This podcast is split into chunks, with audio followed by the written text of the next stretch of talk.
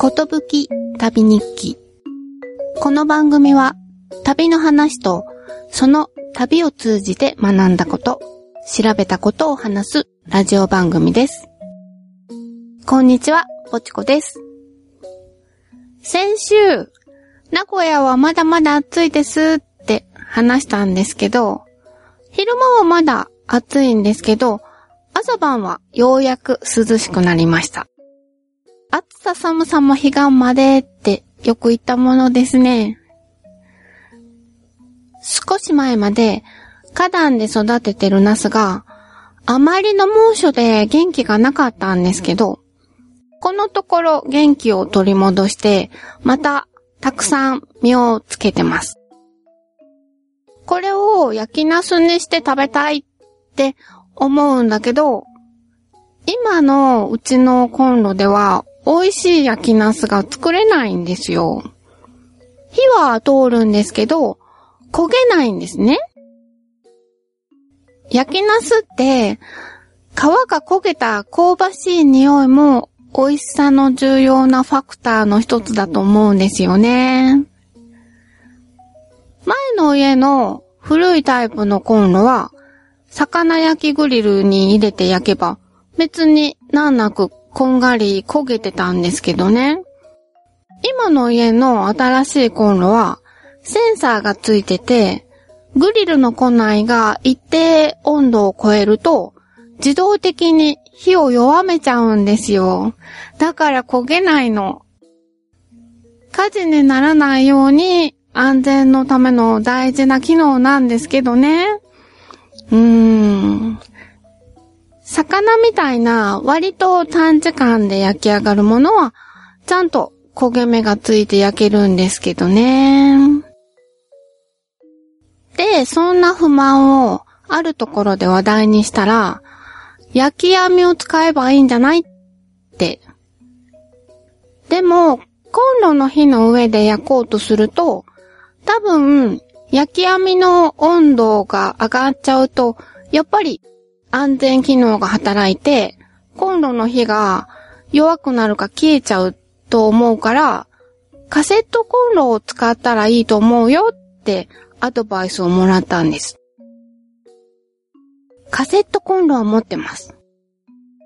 なので、早速焼き網を買いました。そして焼いてみました。まず、お茄子に、プスプスっと竹串で何箇所か穴を開けて、そして焼き網に乗せました。火をつけてしばらくすると、次第に開けた穴から蒸気が漏れ始めて、ナスのいい香りが漂ってきました。で、コロンと転がすと、蒸気が漏れてた穴が下になって、今度はそこから美味しそうな香りのするナスのお汁がポトポトと落ちてきます。そして上になった穴からはまた蒸気が出て、で、もう一回ひっくり返すと、黒くてパリパリって焦げた皮の一部が開いて、中から鮮やかな薄緑色のナスの実が見えました。焼き網だと、焼けていく様子も見られて、とっても楽しいですね。で、トングでつまんで、全体が程よく柔らかくなっているのを確認してから、火から下ろしました。ちょっと冷まして、でもまだ熱々のうちに皮を剥いて、で、お醤油をかけて、おろし生姜を乗せて食べました。ナスの味と香りに、程よく焦げた匂いが加わって、やっぱり焼きナスはこれが一番だって思いました。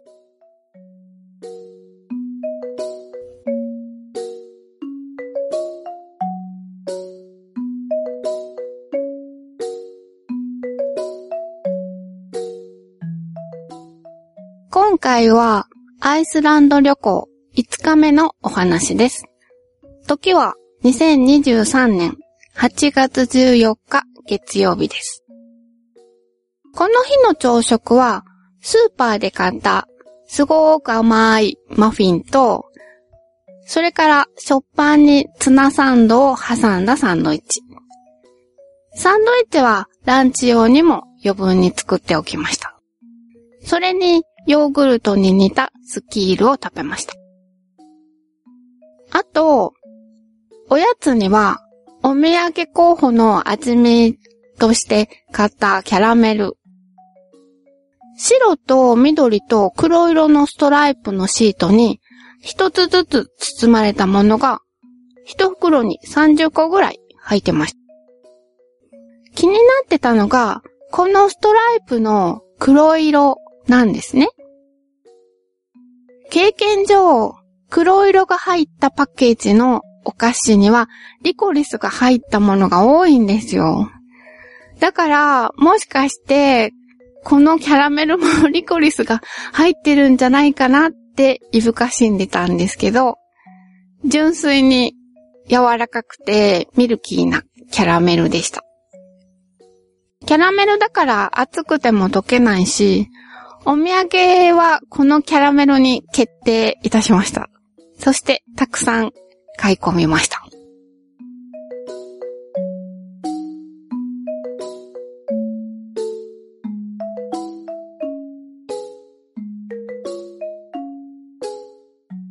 さあ、出発です。アイスランドの道路は、首都のレイキャビックの周辺以外は、ほとんど片側一車線ずつです。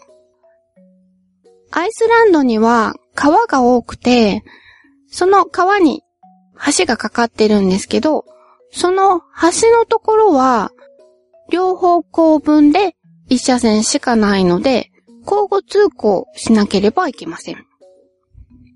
前方から車が来ている場合は、橋の手前の、ここで待ちなさい的な標識があるところで待ちます。こんなんだと、橋の手前で常に大渋滞になりそうですけど、多くても4、5台の車が連なる程度で、特に渋滞になることもなく、道はスムーズに流れていました。また、主要道路から外れると、未舗装の道路になります。少しくらいの距離だったら、ま石跳ねは怖いですけど、普通車でも走れます。でも、内陸部深くまで行きたい人は、四駆の車を借りる必要があります。道路を走ってても、大きくって太いタイヤをつけた四駆の車の割合がかなり多いです。中には、車体に不釣り合いなほど大きなタイヤをつけている車もあって、2階建ての車が走ってるみたいに見えて、なんだかおかしかったです。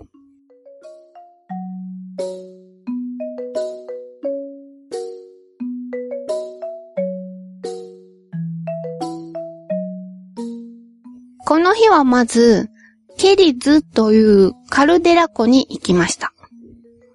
ここは一人500円ほどの入場料がいりました。滝とか氷河とか自然のものを見る観光地は、駐車料金が必要なところは結構あったんですけど、入場料が必要なのはここだけでした。ケリズは火山の噴火口に溜まった湖です。水は深い緑色をしていて、その湖を下に見ながら河口の周囲をぐるーっと一周することができます。その湖は55メートルも下にあります。で、河口は楕円形で、直径の長い方が270メートル、短い方が170メートルの大きさです。柵があるわけじゃないので、下を覗き込むとちょっと足がすくみます。おまけに風が吹くと後ろから押されますし。そして、湖まで降りていくことができます。ちょうど階段の整備をしてました。階段のステップの木枠の中に、スポンジみたいに穴が開いた赤茶色の火山岩を山盛りに入れて、で、道具を使って上からギュッギュッって押すと、岩がバリバリって音をさせて砕かれて、で、平らになります。そうやって一段ずつ階段を作ってました。花壇岩ってすごく脆いんですね。降りて湖の水を間近で見てみると、綺麗に澄んだ透明の水でした。上から見た時は緑色だったのに、不思議です。深さは7メートルから14メートルぐらいだそうです。で、意外にも魚が泳いでました。指くらいの大きさの魚で、ハゼみたいな色と模様をしてました。もともとここは普通の山で、この山の地下深くにマグマ溜まりがあったんだそうです。で、それが噴火して、そのマグマが地上に吹き出したことで、マグマが溜まってた地下の空間が空っぽになっちゃって、で、その空間に火口周辺の冷えて固まったマグマなどが崩れ落ちたんだそうです。で、その結果、山に大きなくぼみができたんだそうです。それだけならただのくぼみなんですけど、そのくぼんだ部分にちょうど地下水の層があったので、くぼんだ部分に水が溜まったんだそうです。このケリズに溜まっている水は地下水とつながっているだけで、どこにも他には通じていないんだそうです。でも、なぜそんな湖に魚がいるんだろうなって不思議に思いました。どこからか湧いてきたんですかね。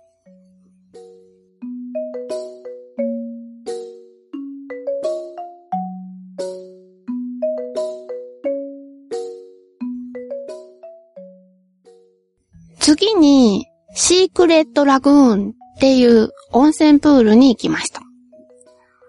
アイスランドにはたくさんの温泉プールがあります。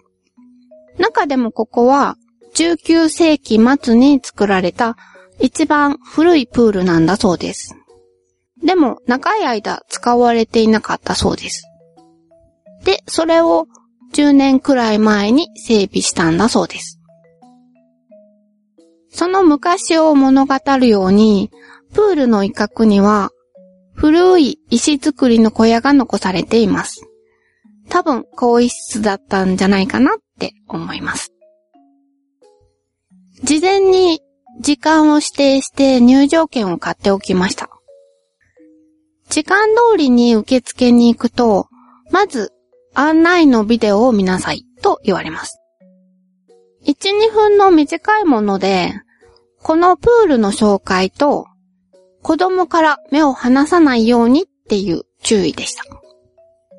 16歳以下の子供は大人と一緒じゃないと入ってはいけないんだそうです。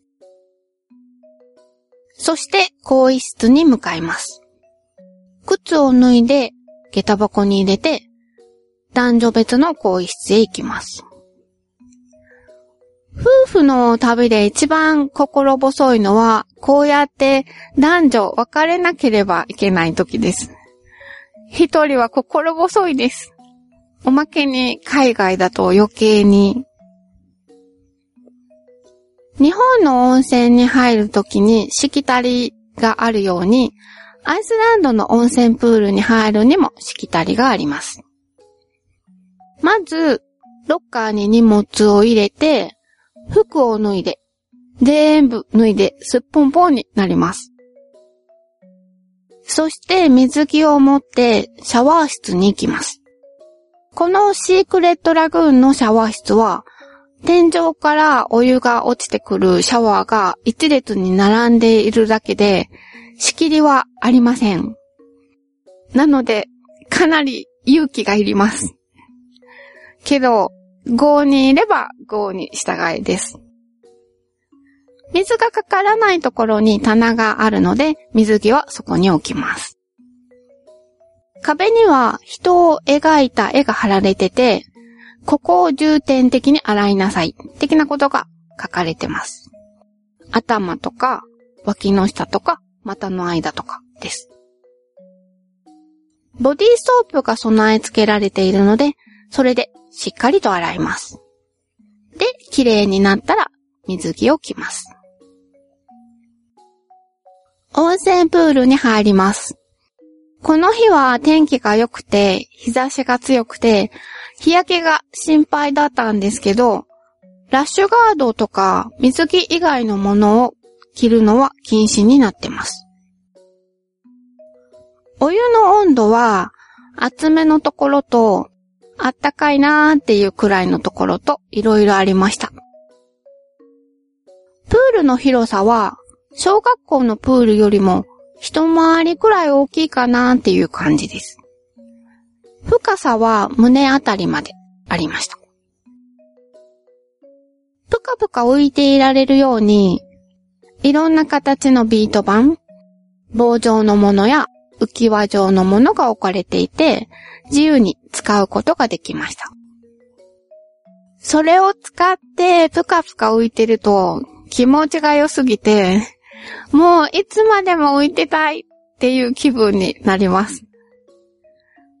プールだけど泳いでいる人はいなくて、浮いて漂ってるか、温まりながら世間話をしているかっていう人ばっかりでした。ちゃんと監視員さんが見守ってて、子供がザブーンって飛び込んだら、ピーって笛を鳴らされてましたよ。プールの底は平らなんですけど、周囲は石が積まれてて、そこに藻が張り付いてて、その藻がプールの中を漂ってます。プールの周りは芝生になってて、体を焼いたり、ピクニックをしている人がいました。まさに自然の中のプールです。プールの向こうには小型の間欠泉や高温の温泉が湧き出ているところが何箇所かあって、木道がしつらえてあるので見て回ることができます。敷地の隣には川が流れてて、その向こうにも湯煙が立ってました。この辺はあちこちから温泉が湧いているみたいです。もう一日中ぷかぷか置いてたいなーって思ったんですけど、次の予定があるので仕方なくプールから上がりました。でもその辺で切り上げてよかったです。お日様に焼かれて水着の跡がくっきりとついてしまいました。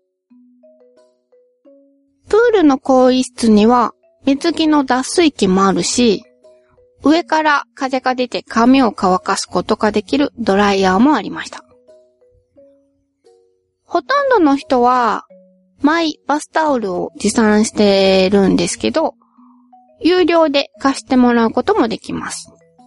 私はいつも便利な日本手ぬぐいを持っているので大丈夫です。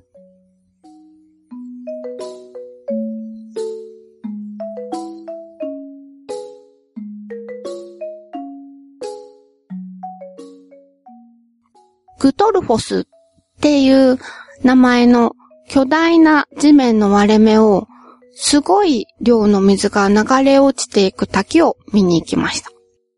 川幅は70メートルあります。水しぶきがすごくて、ベタベタになります。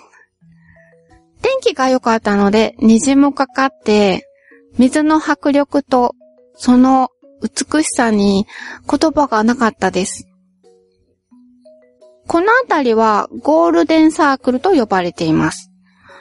アイスランドのメインどころの見どころが集まってて、しかも首都のレイキャビックから日帰りでも来られるので、観光バスがいっぱいで、観光客もすごくたくさんいました。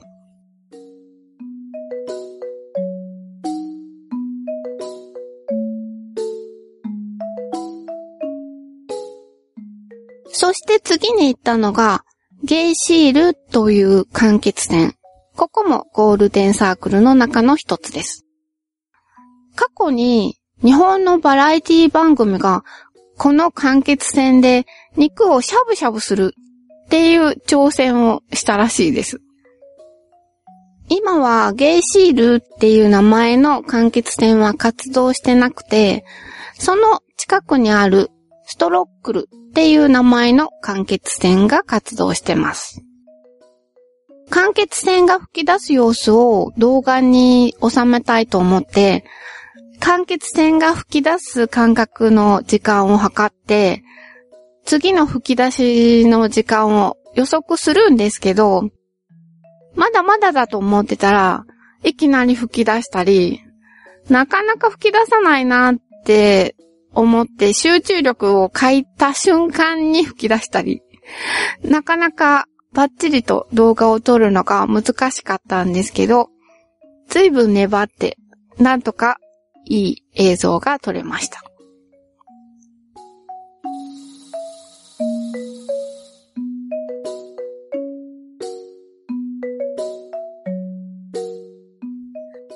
この日のホテルは、このゲイシールの真ん前のホテルでした。スーパーで買ったもので夕食にしたんですけど、嬉しいことに、ホテルのロビーには本物のビールが売られてたんです。アルコール度が4.4%、5.2%、5.6%のものです。もうビールのブランドとか、製法とか味とか、全然関係なくなって、アルコール度数だけが目に入るようになってしまいました。けど、高いです。350ml の缶を3本買って、2500円ぐらい。でも、ちゃんとビール用のグラスも貸してもらって、久しぶりに本格的なビールを味わいました。やっぱりほんわか、酔えてこそのビールですよね。そのビールのおつまみは、ハンギキョットっていう羊肉の燻製です。クリスマスにはこれを茹でて切り分けてホワイトソースをかけて食べるんだそうです。でもスーパーには薄くスライスされてパックしたものがハムのコーナーに並んでました。そのまま食べてもいいし、パンに挟んでもいいしっていう感じです。味はハムです。ラム肉独特の匂いはあんまりしなかったです。ラム肉好きの私としてはちょっと物足りない感じがしました。それから、細かく刻んだキノコをまぶしつけたチーズも食べました。このブランドのチーズは他にもパプリカをまぶしたもの、黒胡椒をまぶしたものなんかが売られてました。キノコの香りがチーズにとってもあって忘れられない味です。ちなみに、ボーナスという名前のスーパーチェーン店のハムとか乳製品のコーナーは、部屋全体が冷蔵庫になってるので、とっても寒いです。なので、のんびりと吟味してられません。でも、いろいろ見たいし、言葉がわからないので、調べながら見てると、どうしても時間がかかってしまって、いつも体が冷え切ってしまっていました。それから、肉や魚はほとんどが冷凍で、大袋売りで売られていました。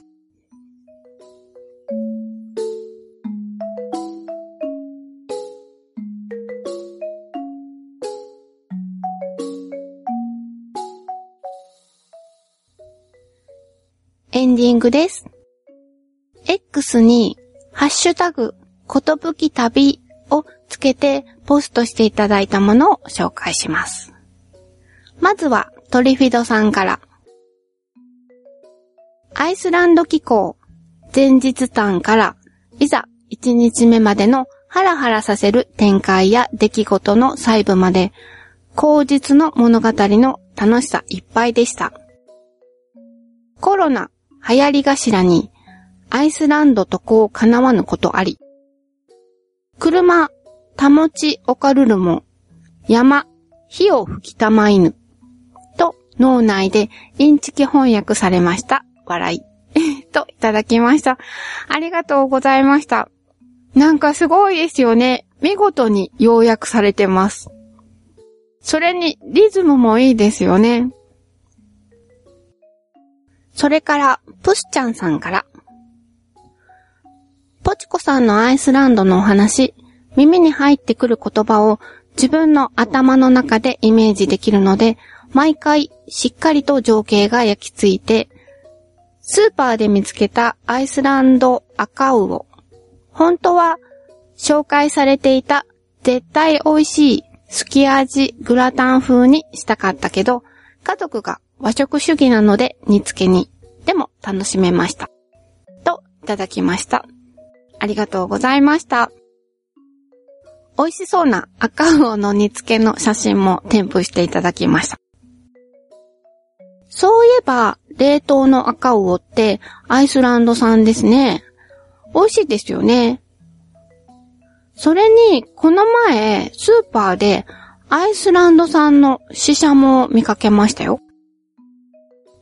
けど、アイスランドのスーパーの冷凍の魚コーナーに、赤魚もシシャモも見なかった気がします。輸出用に取ってるだけなんですかね。並んでるのは、タラみたいな大型の魚の切り身ばっかりでした。海に囲まれた国だから、日本みたいにいろんな魚が食べられるのかなって期待してたんですけど、ちょっとがっかりでした。前回紹介したアイスランドのグラタン風、作ってみましたよって報告もいただいています。とっても嬉しかったです。ありがとうございました。番組に関する感想などお気軽にお寄せください。メールアドレスは、ことぶき旅アットマーク gmail.com X では、ハッシュタグ、ことぶき旅でポストしてください。よろしくお願いします。ということで、今回はこの辺で終わりにしたいと思います。ポチコでした。さようなら。